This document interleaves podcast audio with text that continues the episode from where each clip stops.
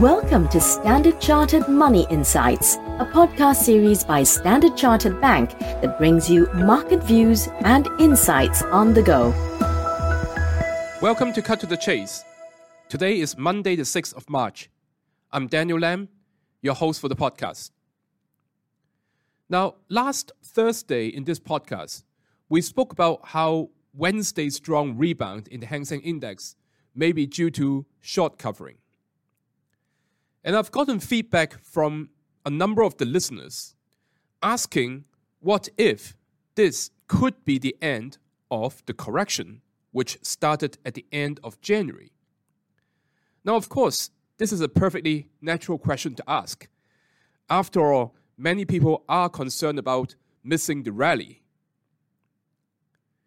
Well, to answer the question, we must look at the China National People Congress, i.e., the NPC, which started yesterday.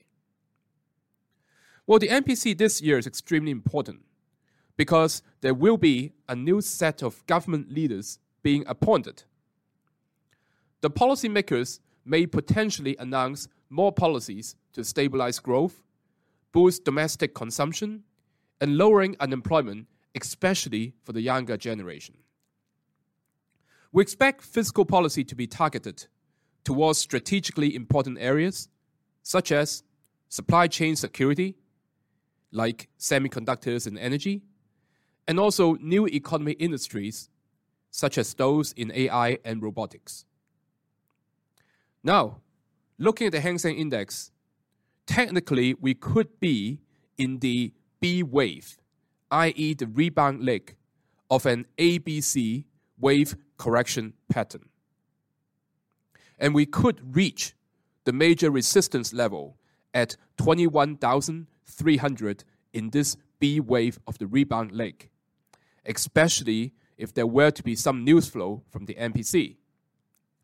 Now, incidentally, that level of 21,300 pretty much match up with the level of 21,240 and that would be the 50% Fibonacci retracement level of the range between 22,700, which is the intraday peak of 2023 so far, and 19,783, which is the intraday low since the correction started at the end of January. However, factors such as ongoing geopolitical risk very short term US dollar strength, and noise on the internet regulatory front could be headwinds against the Hang Seng Index. So if that resistance level around 21,240 to 21,300, if those resistance level holds, then the index could test the 19,300 to 19,600 levels that we have previously been highlighting. And if it does correct to those levels, investors should consider adding exposure to communication services and consumer discretionary sectors. We continue to believe that the medium term growth recovery story in China remains intact on the back of the removal of the zero COVID policy, as well as government stimulus policies. That is all from me for today. As always, if you enjoy this podcast, please don't forget to rate and like it. Thanks for listening, and we wish you a happy day ahead.